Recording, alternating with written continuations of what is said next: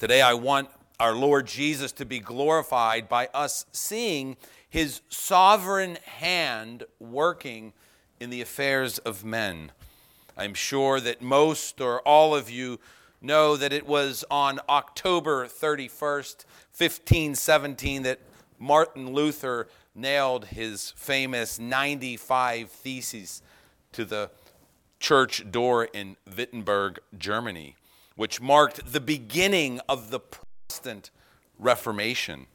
And I and my brethren are determined to remember the Reformation by recognizing it on the last Sunday of October every year. Hmm, we must realize much of the freedom that we enjoy today comes from what God did through a group of men known as the Reformers. Before the Reformation, the world was dominated by religious and civil tyranny. But the Reformation shook continents as millions in Europe were won to Christ and the Roman Catholic, Catholics lost their death grip on the civilized world. For more than a thousand years, most of the known world was kept under the oppression of priests and bishops and popes who claimed to represent Christ but were impostors and tyrants. The Reformation reshaped and redefined governments and religious institutions because of an accurate understanding of God and his relationship to man spiritually and civilly that, that was arrived at through an accurate understanding of the Bible.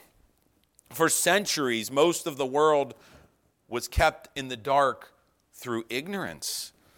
I'm not sure if you're aware, but in the year 1000, it is estimated that only about 5% of the world was literate.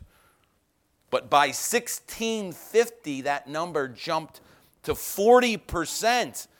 And the reason it did predominantly was because of the translation of the Bible into the common man's language. language.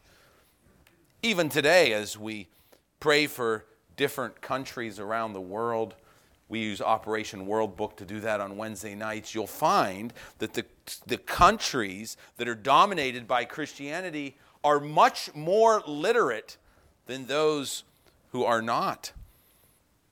And the Bible, where the Bible is widely dispensed, literacy or should I say illiteracy, is most broadly erased. Now, the sad part, though, is that today many have not learned or don't have an accurate understanding of history. The story of our past has been changed because men hate God and want to erase his influence. But there are certain times in history when God raises up men who alter international events in such a profound way that God's glory is put on display. And the Reformation of the 16th century was, I believe, the most transformative time in history since Christ and the apostles. And what I want to do today is to look at a man who lived in what is called the pre Reformation period and that is John Wycliffe. John Wycliffe is called the morning star of the Reformation, or he was the precursor, or forerunner, or trailblazer that paved the way for men like Martin Luther and John Calvin and others who were used of God to transform the world. John Wycliffe was the spark that led to the bonfire of the Reformation. Not because he was special in himself, but because God had chosen him for this special time and this special purpose in history. I've been humbled in studying this man's life. He was way ahead of his day, and he was such a passionate man who lived for Christ. John Wycliffe said, To believe in Christ is to live. Wycliffe was laser focused on the scriptures being published so that all people could read them. And that might sound like something rather common to us, but that was a radical principle that, that almost cost him his life and would have cost him his life, except for the providence of God when Wycliffe translated the scripture. And he saw that the, the focal point of the Bible was Christ, the person of Christ, and not organized religion in all its mandates and rules. I have four characteristics of, of Wycliffe's life, four things that characterized his ministry and life.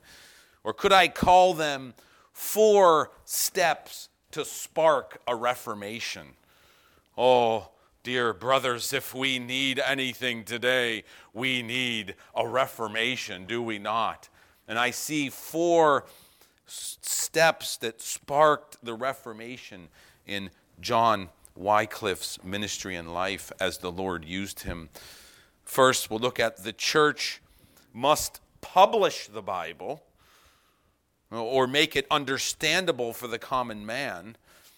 Second, we'll see that pastors must preach the word fearlessly. Third, we'll see the, the word of God must be practiced.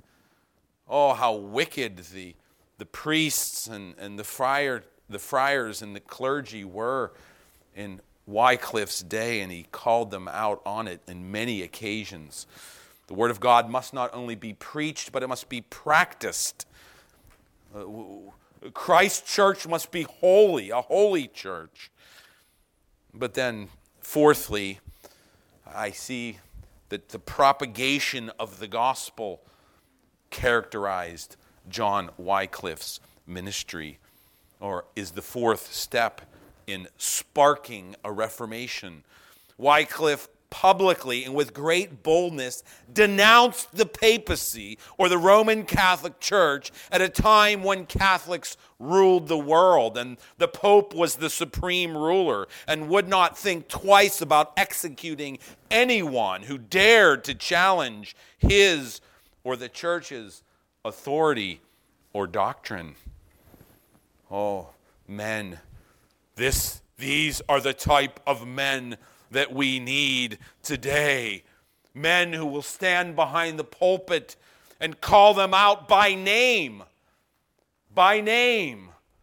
Call out the heretics. That's what Wycliffe did.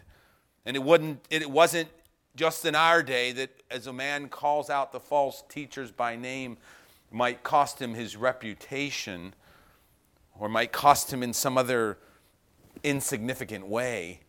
But Wycliffe did it when it could cost him his life. And he went right to the jugular. He spoke and wrote against the papacy. There is little known about Wycliffe's early years. John Wycliffe's birth date is not exactly known, but most believe sometime between 1329 and 30. And in God's providence, it seems that he was born into a wealthy family, which can be assumed because he attended Oxford, where he began his studies in 1346. But the Black Plague arrived in Europe in 1348. The Black Death, as it was called, or plague, had crushed Europe. By 1353, it is estimated that one third of the population of Europe had died of the Black Plague or, or the bubonic plague. And by the time the plague finished with London, where Wycliffe was, more than 100,000 out of 460,000 residents died the victims of the plague would get violently sick and would die in incredible pain. And as young Wycliffe saw tens of thousands of people dying around him, he was forced to consider his own spiritual condition and was driven to the Bible where he found Christ and was born again. Amazing that God used this plague in Wycliffe's life to bring him to Christ. But because of the plague, Oxford was closed from 1348 to 1356. And uh, Wycliffe was not able to earn his doctorate until 1372. But by this time, Wycliffe was already respected as the most able, and this is not an exaggeration, you can read this, I read this from several biographers, Wycliffe was considered the most able philosopher and theologian in all of England. Actually, during the Hundred Year War between England and France at that time, John Wycliffe was used as an ambassador because of his intelligence and influence uh, between England and France to bring peace. He, he was a man of great intellect, but more than that, he was a man that had a great passion for the glory of Jesus Christ. And he was not afraid to confront anyone who contradicted the Bible, even if it was the Pope, and even if it would cost him his life, and even if it would cost him his seat at Oxford, which it did. It was John Wycliffe's life passion to translate the Bible into the common man's language. And the Bible that we have in our hands today is the fruit of his labors and his willingness to literally put his neck on the chopping block so that the scriptures could be taken from the lang- language of the clergy, which was Latin at that time, and few understood Latin. Many of the priests didn't even understand Latin. And he took it and translated so that every person could read and understand the Word of God. This was the foundation. This was the first slab that was laid for the Reformation was that the word of God would be published in the common man's language. This sparked Martin Luther to translate the Bible into German about 150 years later, and many other men who began to translate the Bible into the common man's languages around the world. This was the, this was the spark of the Reformation. It was the foundation to everything else that happened. Going back to the Bible was the solution in the 14th century, in the time of John Wycliffe, and it was the solution in the 16th century, in the time of the Reformers, because it was the solution in the first century or when Paul was writing to Timothy of the apostasy of his day, or of the doctrinal heresy or gross error and sinfulness in the church, as many were turning from Christ. What was the Holy Spirit inspired remedy that he gave Timothy through Paul to remain faithful and push back against the flood of wickedness? We just read it, right, a few minutes ago in 2 Timothy 3:13, but evil men and seducers shall wax worse and worse, deceiving and being deceived. But continue thou continue thou in the things which thou hast learned and hast been assured of, knowing of whom thou hast learned them, and that from a child thou hast, thou hast known the holy scriptures, which are able to make thee wise unto salvation through faith which is in Christ Jesus. Timothy was trained in the Bible. And it was that instruction and life giving word that would preserve him and give him the power to fight against the, the tidal wave of, of false teaching and unholy men. We must be wise to Satan's ploys or schemes.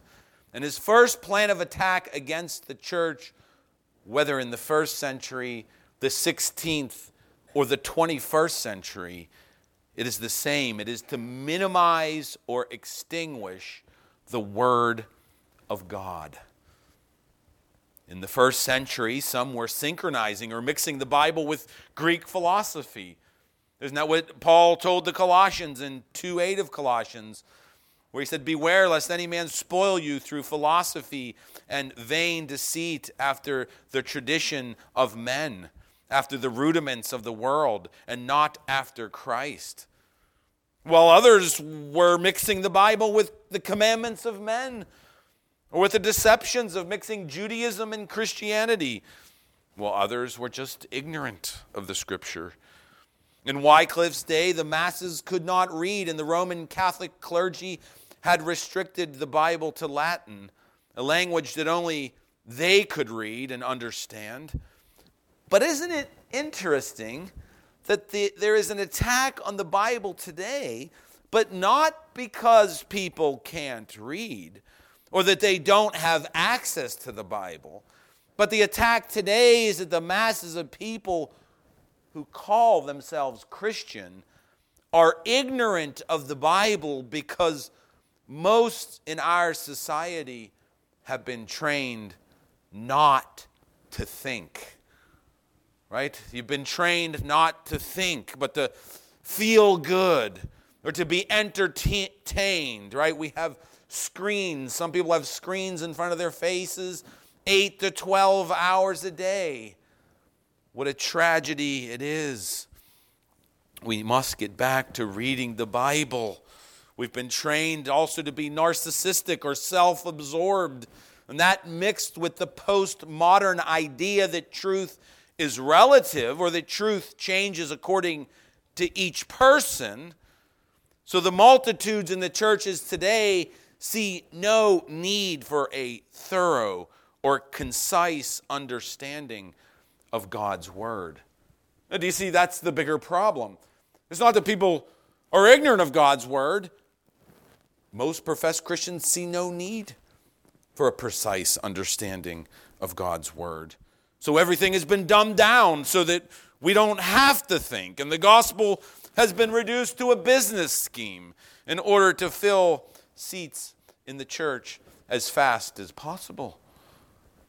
If we are going to see a change in our day, we must get back to the Bible and understanding it according to what is called authorial intent or, or what did the author intend it to mean when it was written i'm shocked that even amongst some men who i would consider brothers just several years ago i found myself in an argument that they were defending the fact that there's multiple interpretations of scripture how tragic. There's one interpretation of Scripture. If someone wrote you a letter, say your boss wrote you a letter with specific instructions, he had an intent when he wrote that letter. And your job would be to find out what he means when he wrote it. Not to translate it into what you think it means, but what did he mean? What did the, the, the, the one who wrote the Bible mean? It doesn't matter what it means to me until I understand what it meant to the person who wrote it. And the person who wrote the scripture is the Holy Spirit. And it is the Holy Spirit that leads us to understand that only the scripture interprets scripture. And the pastor's primary duty is to preach the word, but I think he should be training his people even inadvertently training them to understand how to interpret the Bible on their own. There are just several simple steps. You don't have to be a theologian or a scholar to understand Bible interpretation. But there are simple steps that you can take that as you're reading your Bible, you can understand what it is saying. In the beginning of 2 Timothy 4, which is the continuation of verse 3. And moving on to our second heading, we see the importance of preaching. First, we see the importance of publishing God's word so that the common man can understand it. Second, we see the need for the necessity of preaching. And there in look in 2 Timothy 4, if you would, there we see the, the charge, the, the pastoral charge that the Apostle Paul gives to uh, Timothy. And he says, I charge thee before God and the Lord Jesus Christ, who shall judge the quick and the dead at his appearing and his kingdom. Preach the word. Be instant in season, out of season, reprove, rebuke, exhort with all long suffering and doctrine. The apostle brings Timothy to the judgment seat of Christ. This matter is of such importance that he brings Timothy to the most solemn place where one can stand in judgment before Christ. And he commands him upon Christ's authority and Paul's apostolic authority that the pastor's first job is to preach the word in season and out of season, or when it feels good and when it doesn't, when everything is going well and when it has turned upside down. There is never a time when the pastor should not preach the word with reproof, rebuke, and long suffering and doctrine. In John Wycliffe's time, the priests were given to the administration of sacraments and performing the Mass, and their primary task was not to preach the word. And Wycliffe said, and I quote, Preaching is the pastor's principal duty and highest service. Christ himself was a devoted preacher, and the pastor must imitate his Lord. If a pastor neglects preaching, they are like those who murdered Christ. Wow, what a severe indictment. Preaching God's word faithfully is not a luxury, or it is not optional. But when those who lead the church fail to faithfully preach the word of God, they place themselves in the same category as those who murdered Christ because the Lord Jesus is dead to those who are not confronted with the scriptures. We must publish the Bible or make it available and able to be understood by the common man or teach them how to properly interpret and reverence the Bible. Pastors must preach the Bible, not their own opinion or experience that is detached from the Bible, but the Bible properly interpreted. And third, the pastors, and, and all saints for that matter, must practice the Bible. The Lord Jesus said, Man shall not live by bread alone, but by every word that proceedeth out of the mouth of God. Not only were the leaders in the churches in Wycliffe's day neglecting the preaching of the word, but the neglect of the Bible will always lead to an unholy life. As I read and listened to biographies of Wycliffe, I would not even mention some of the sins, they are so vulgar, committed by the priests and the friars of that day. They were wicked men, and they were bilking the poor for every last penny. John Wycliffe said, A pastor should live wholly in desire and thoughts and in a godly lifestyle. End quote.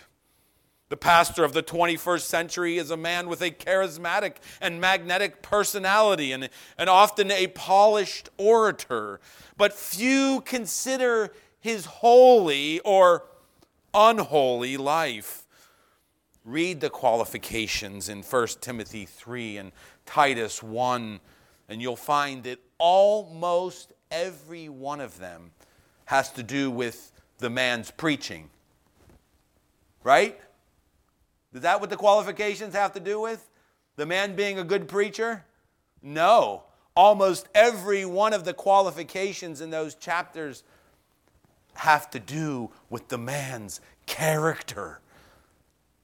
And oh, how often today we say, well, that man's a good preacher. Certainly he's fit for the pulpit. And his lifestyle or his, his holiness is overlooked. In 1 Peter chapter 1, if you wanted to turn there in your Bible, 1 Peter chapter 1.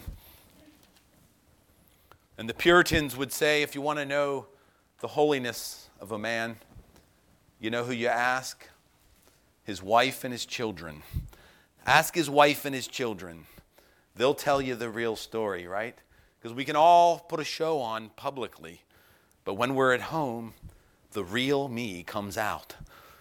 And they're the ones who know the most about the man. But in 1 Peter 1 15 through 16, the scripture says, But as he which hath called you is holy, so be ye holy in all manner of conversation, because it is written, Be ye holy, for I am holy. Oh, how the holiness, how, how our, our lifestyle has been so jettisoned in the modern age even amongst those who call themselves Calvinists, the, amongst the new Calvinists, the, the primary, I think, identification, identifying factor of them is their unholy lifestyles. That there's no emphasis on how we live. They claim to be puritanical, they, they claim to be following the Puritans, and the Puritans would be ashamed of what most of the Reformed church looks like today, as much, much of the uh, young and reformed and restless, as they've been referred to, have unholy lifestyles, but yet are deep into their high theology. And may it never be with God's people. People say, well, they have good theology, good orthodoxy, just bad orthopraxy. And I say, that's an oxymoron, isn't it? good theology will always lead to good practice. And if it's not leading to good practice, it's not good theology, no matter how high minded it may be. Oh, the calling into the ministry is not only a high calling because of the responsibility to be faithful in the preaching of the Word of God, but the standard of holiness is high, or the preacher must be a living example. It was Robert Murray McCheyne who said, My greatest need as a pastor is to be a holy man. And boy, that quote is, is stamped on the front of my mind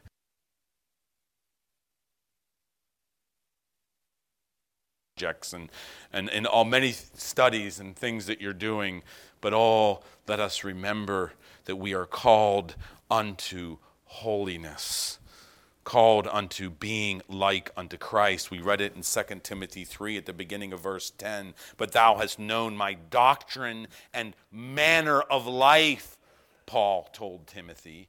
And Paul was admonishing Timothy to take heed to what he was saying, not only because it was according to God's word, but also because what he was saying was validated by a transformed or holy life.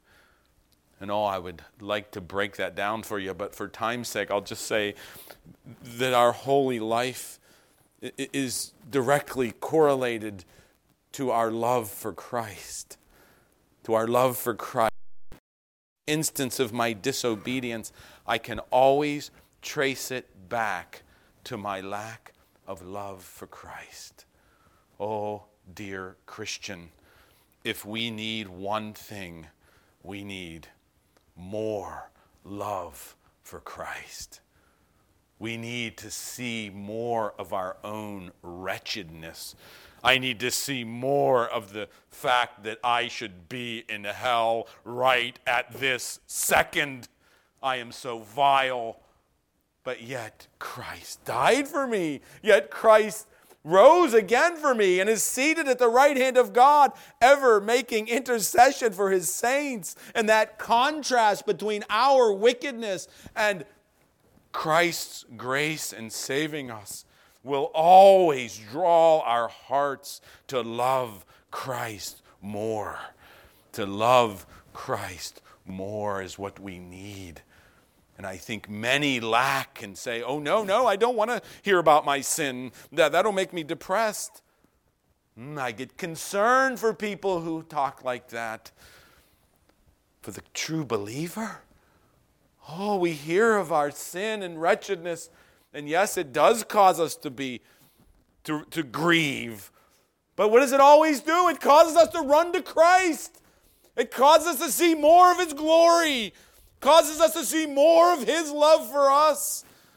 And as we're enveloped in His love, we are thrust into obedience.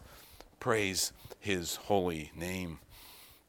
The apostle went on to articulate what a holy life looks like, and he mentions those inward qualities or character traits. And the, the holy man will, will always fall under persecution. Paul said, You know what manner of life? And then he said, Persecutions, afflictions which came unto me at Antioch and Iconium and Lystra. These places where Paul was severely persecuted. In verse 12 of our passage, all they that will live godly in Christ Jesus shall suffer persecution. He did not make exceptions. The people of God in this world are hated. The man who is holy is hated, or who makes it his life's aim to obey God. And this obedience is not because he is trying to earn heaven, but true obedience can only be birthed out of, I already mentioned, a love and devotion to Jesus Christ. Every good that I'm doing detached from my love for Christ is vain and useless and pointing me in the wrong direction, even. But oh, loving Christ and obeying out of a heart of love is where true holiness comes from. Wycliffe, John Wycliffe, on several occasions was summoned before Roman Catholic councils to be tried for heresy, but in God's sovereign will, his life was preserved by a, a, prince named John of Gaunt on one occasion, who was the son of uh, the King Edward III, the King of England. And in God's providence, the king on more than one occasion used Wycliffe because of his superior intellect to argue against the demands of the Pope. At, at that time, the Pope was demanding taxes from England. And I mentioned to you earlier that Wycliffe was used in the in the Hundred Year War to, to bring peace, and he was used by the government to go to the Pope or to write to the Pope explaining how he had no right to exact their taxes. And, uh, and, and, but, but at that time, King Edward III and Pope Urban V were at odds with each other because of the Pope's demands for payment. And again, God intervened in circumstances. And in, seven, in 1378, that where there were two popes at that time, what were called the Great Schism. Again, he was summoned, but because of this great schism, one pope in Avignon, France, and one in Rome, and they were too busy fighting with each other to deal with Wycliffe. On another occasion, there was a great earthquake when Wycliffe was summoned to appear before the Roman Catholic Council that certainly would have sentenced him to death. However, because of Wycliffe's persistence in denouncing the papacy or the Roman Catholic Church, he was expelled from Oxford and banished to spend his last years under house arrest and pastoring a church in Lutterworth, England, just a few miles outside of London. And it was there that he wrote uh, his, most of his works, and it was there that he finished his translation of the Bible into English.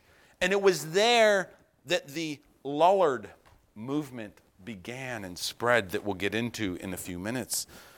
But his most popular book was called On the Church, and his thesis was that the church is made up of the elect chosen by the pure grace of God, and that the church was not what it uh, digressed into an organization of wicked men who fought for political power. The thing that specially made Whit Wycliffe angry was that the offices of the church were being sold to the highest bidder. Oh, but moving on to our fourth heading, Wycliffe was a man who believed in the propagation of the gospel. John Wycliffe said, A pastor should live having God's law and gospel ever on his lips. End quote. Wycliffe was on the cutting edge of his times. This idea of preaching the law with the gospel was adamantly or steadily defended by the reformers because it is biblical. But yet it started back in Wycliffe's day with him. The church had lost its biblical use of the law to bring sinners under the conviction of their sin so that they would turn to Christ. As the church today has lost its biblical use of the law. Right? What is, what is the use of God's law? Many, the unregenerate view is, is that we can be made right with God, right? If I obey God, then I'll be made right with God. Well, turn with me to Romans chapter 7, and I bring this up because this was the backbone of the Reformers' message. The Reformers went back to the law and the gospel. And you may have heard me preach before on the law and gospel. When I was here last time, I did a whole teaching on it that was in January in, in your Sunday school hour. But I think it is supremely important that you cannot preach the gospel without the law. The greatest deception over the last 150 years in modern Christianity is that the law has been left off with the gospel. It's the pattern in the scripture.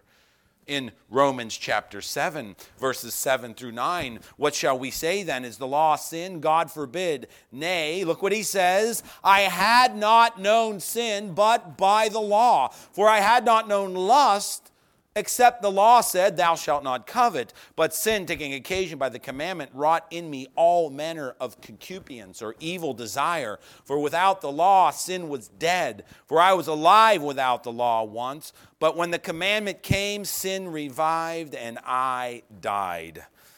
Oh, the apostle said in verse 9 that he was once alive without the law. This was a man who was the son of a Pharisee who was the son of a Pharisee. The first words that came out of his mouth as a baby were most likely God's law. That's how the Jews would teach their children from the youngest of age, as they were commanded in Deuteronomy, to teach them the Word of God, the law. What did he mean? What did Paul mean when he said that he was once without the law? And I put the question to you Are you without the law? Some might answer and say, Well, I know God's law. The apostle knew God's law. He was thoroughly trained in God's law, in every aspect of God's law, yet he says he was without the law. Are you without God's law? Am I without God's law?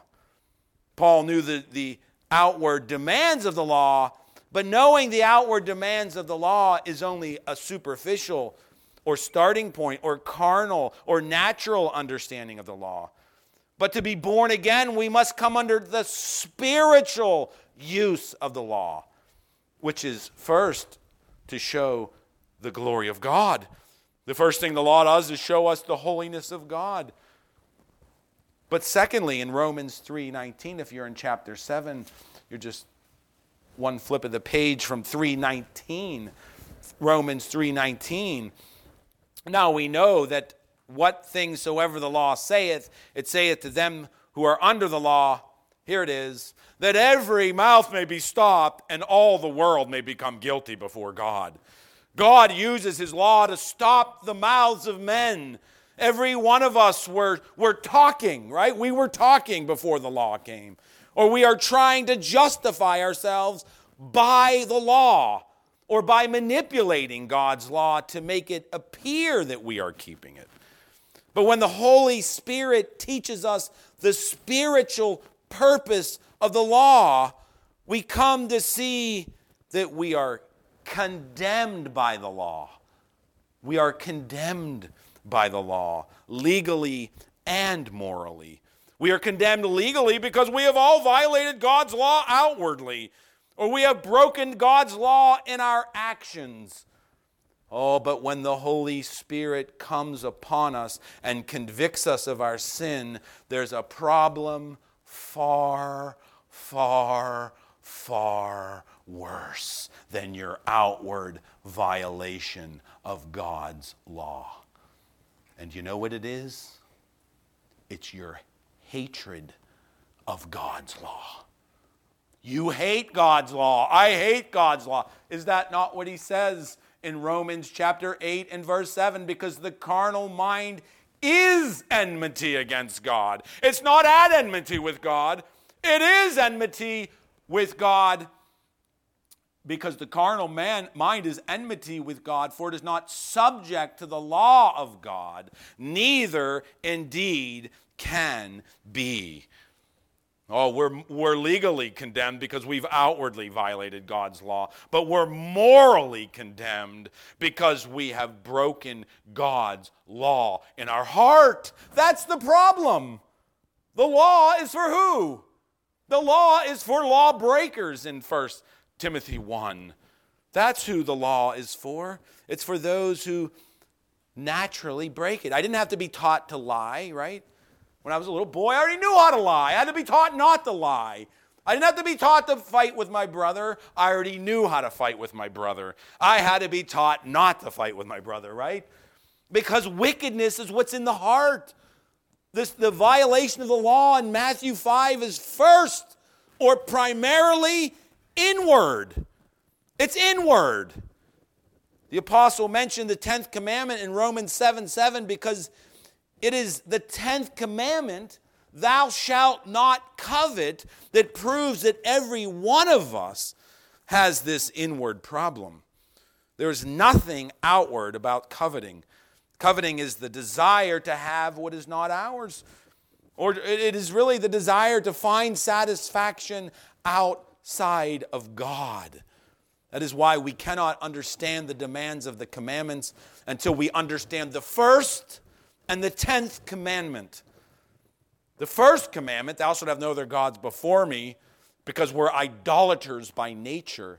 And the tenth commandment, covetousness, because we want everything but God until we're converted. Oh, has God done this work in your heart? Has God not only shown you that you're an outward violator of His law, but an inward violator of God's law. And that I am completely condemned outside of Christ. That I have no hope outside of Christ. But praise his holy name, we have great hope in Christ because of Christ. The essence of the problem is that our hearts are filled with lust and anger and greed and covetousness and pride and jealousy and all manner of wickedness. And when the Holy Spirit illuminates our minds, we are shocked by the degree of our wickedness, not because of what we have done, not because of what we have done, but the law has shined a light on our inward corruption. And I went from saying, I'm glad I'm not as bad as that guy, to saying, I hope no one is as wicked as me. That is the sign that the Spirit has done this work in our hearts and we see that our only hope is Christ. Praise his holy name. And without this revelation, there's our repentance is only superficial. This is why the reformers, this is why John Wycliffe went back to the law and the gospel. There is no gospel preaching without the preaching of the law. and used in its proper way to bring men under the conviction of their inward corruption, of their total depravity. John Wycliffe preached the whole gospel, the depravity of man through the law, and that he was influenced by other man, men in that time uh, who, who were few and far between. Uh, but Christ never leaves his church without a true witness. There were several men who influenced Wycliffe, but it seems the one who influenced him the most was a man who lived from 1290 to 1349, a man named uh, Thomas Bradwardine. And he, his uh, Augustus Toplady many of you probably know who Augustus Toplady was, uh, the, one of the great hymn writers of the 18th century, said this about Thomas Bradwardine. He said, Thomas Bradwardine was the greatest English theologian of all time. Quite a statement. Bradwardine's most known work was a book that he wrote about the sovereignty of God. And in that book, he was opposing the Pelagianism of his day.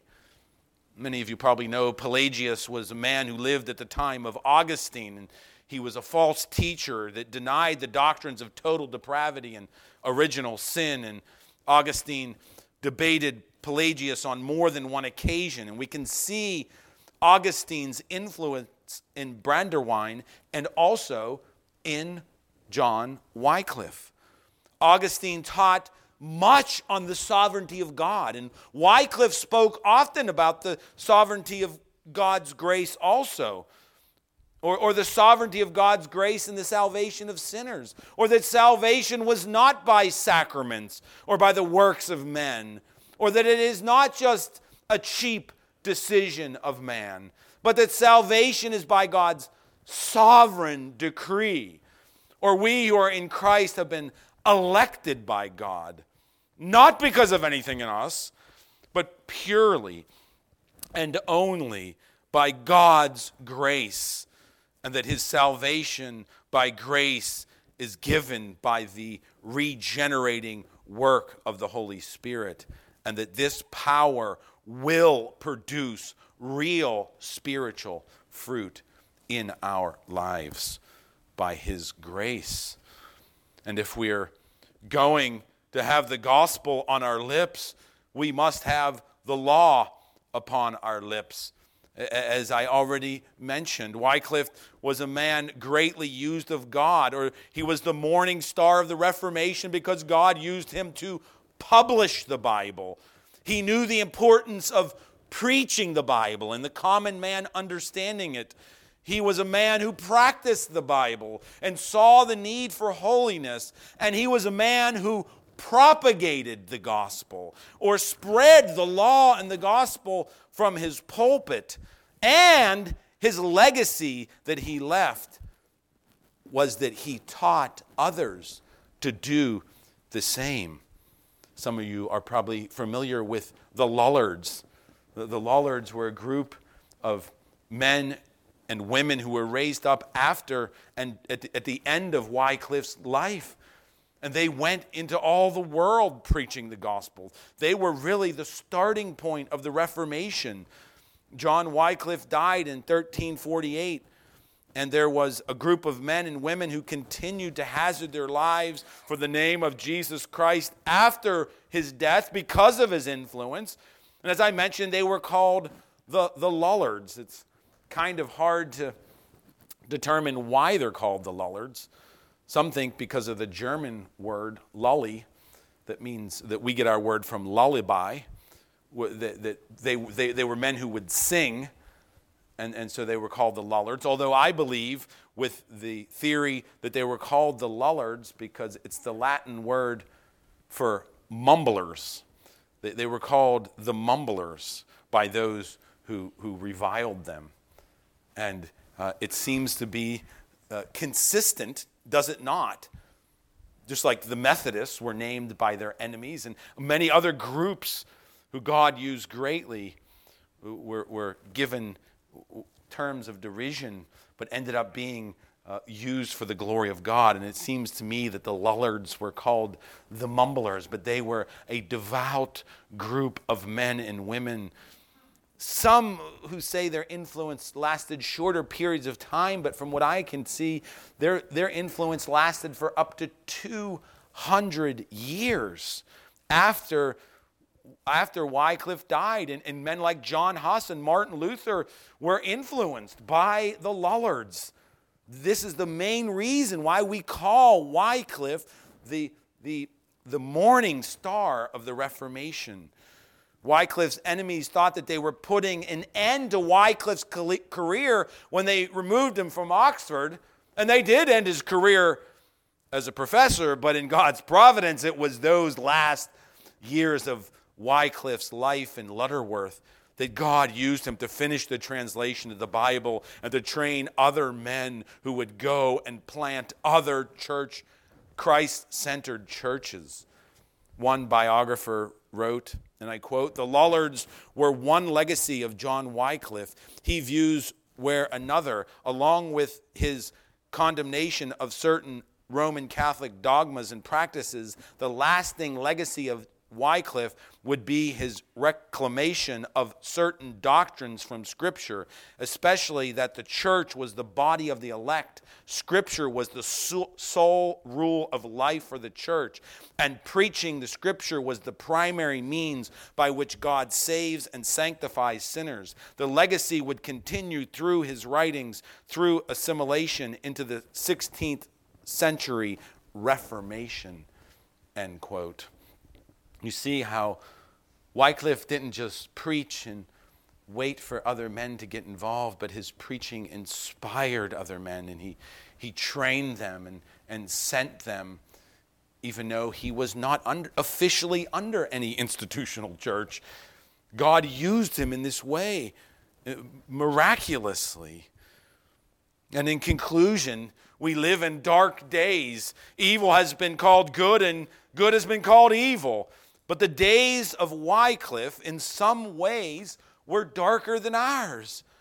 At that time, it seemed like the entire church was corrupted by money and, and, and hungry tyrants. And yet, in the midst of it, God preserved a remnant or a small group of people that God kept faithful to his word.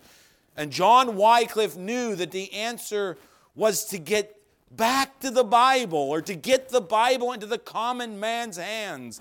And we have the same task before us today to teach people the true meaning of Scripture, not some watered down or distorted perception of the Bible, but as the apostles did in Acts, they taught the whole counsel of God.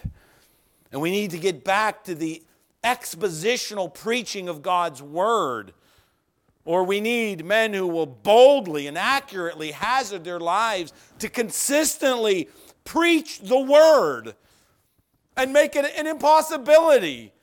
I say in Upper Darby, they've heard me say it more than once. If God doesn't grow this church, I don't want it to grow. This church will only grow by it being an impossible means of growth. We refuse to use the modern methods of changing our music, of, of, of changing the preaching, of, of trying to draw people in by getting to know what they like. And even though we reject that seeker friendly type of approach, dear brothers, it can affect us, right? It can affect us. And we must deliberately reject it. This gospel is impossible to receive. You can't believe the gospel. It's too radical. It's telling you you never did anything good in your whole entire life. Who's ever going to believe that? It's telling you that the only way of salvation is through Jesus Christ and that He's God, that God became a man. How can you believe that? How can the infinite, eternal, almighty God put on flesh? Can somebody explain that to me? Biologically or mathematically? No, you can't. It's impossible. It can't happen. Except that God decreed it, and it did happen. And we believe it because it's been revealed to us. We need to preach an impossible gospel. We use means to build a church that are impossible. And only God can do it. We're waiting on Him. This is what Wycliffe did. He did not go along with those of his day and say, Oh, I better soften it up over here, or the, or the Roman Catholic Council is going to come and kill me. He said, Let them come and kill me. I'll preach the gospel and leave the results in God's hands. This is an impossible mission we're on. Impossible. God has to do it. And certainly God had to do it in Wycliffe's day. It was an impossibility in his day. It was one man verse versus the enormous Roman Catholic machine that would crush anybody that got in its way. And yet, God used this one man by his grace. And there were others around him. But in this case, he predominantly was using Wycliffe. And he, and he was raised up. And he was the spark that fueled the flame of the Reformation.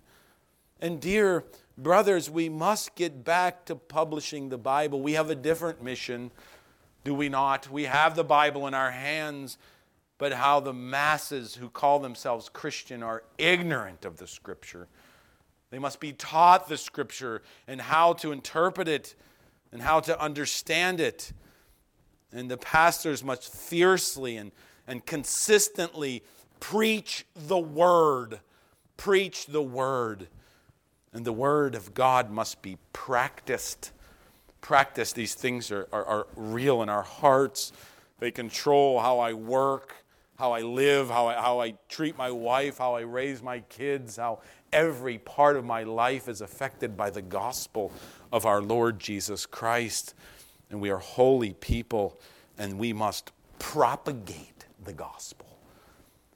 Oh, we must, I believe, eye up young men, eye them up, and, and, and put them into the ministry, train them, encourage them. Older men, I ask you, older men, who are you discipling?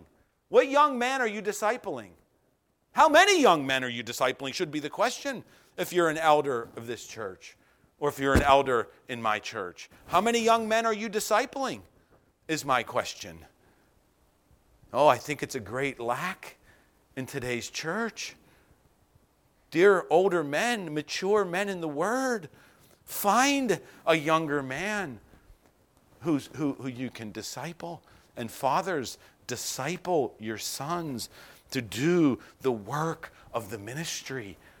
And we pray that another Lullard movement will be raised up as the young men and women are set aflame for Christ. Oh, we are in desperate need today. We are in desperate need of a reformation. And may God, by His grace, raise up men like Wycliffe and the men that came after him who hazarded their lives for Jesus Christ. And what else could we do? Because Jesus Christ hazarded his life for us. Right? Christ hazarded his life for us. And what did he gain? Us. right? He got us. Doesn't seem like he got too much, did he? He got the bad end of that deal, I think. But we get him. We get him. We get all the glories and riches of Christ as joint heirs forever and ever. May we gladly say, I'll lay down my neck on the chopping block. Let me be next so that we can preach this radical gospel and that it'll go forth into the world. And I pray that by God's grace, we'll see another reformation that is so desperately needed. Amen. Please bow with me in prayer.